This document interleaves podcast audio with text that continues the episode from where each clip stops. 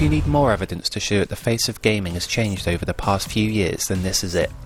Building off of the online success of Battlefield Bad Company on today's consoles, 1943, the sequel to a game released some 7 years ago on PC, is a beacon of light for any developers trying to work out how to make money from this downloadable games thing that's slowly become the norm. 1943 is a work of slimmed-down, minimalist glory, providing the bare bones of a traditional Battlefield experience at a slimmed-down, minimalist price point. And let me just say right now that it works, and it works brilliantly.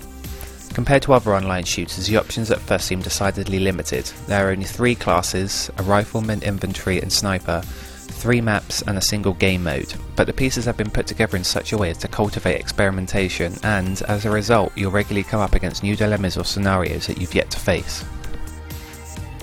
The maps themselves are simply enormous, and it will take 4 or 5 playthroughs to fully explore them to a point where you're comfortable navigating without constant referral to the map screen. Once you got to grips with the layout of the maps, the game world quite literally becomes your playground. Despite there being only 3 classes to choose from, there's an enormous wealth of options to get sunk into.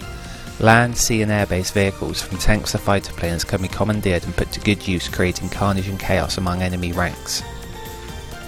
The fighter planes, if you can manage to master their flying mechanics, are a lot of fun and undoubtedly one of the game's highlights, giving the pilot the ability to attack land targets as well as get stuck in with frantic airborne dogfights.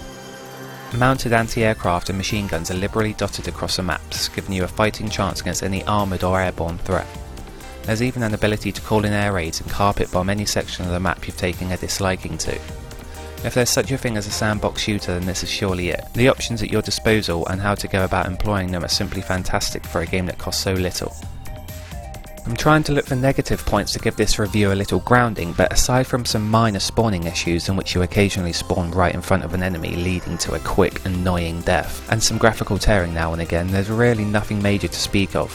It would be unfair of me to say that 1943 is lacking in content, because for the price point it most certainly is not. That being said, the hardcore crowd may find themselves growing a little tired of playing the same maps over and over again a couple of weeks down the line, so it'll be interesting to see just what happens in the future in terms of extra content. Still, Battlefield 1943 is a great example of how involving and enjoyable downloadable titles can be, and represents some of the best value for money of any Xbox Live Arcade or PlayStation Network title.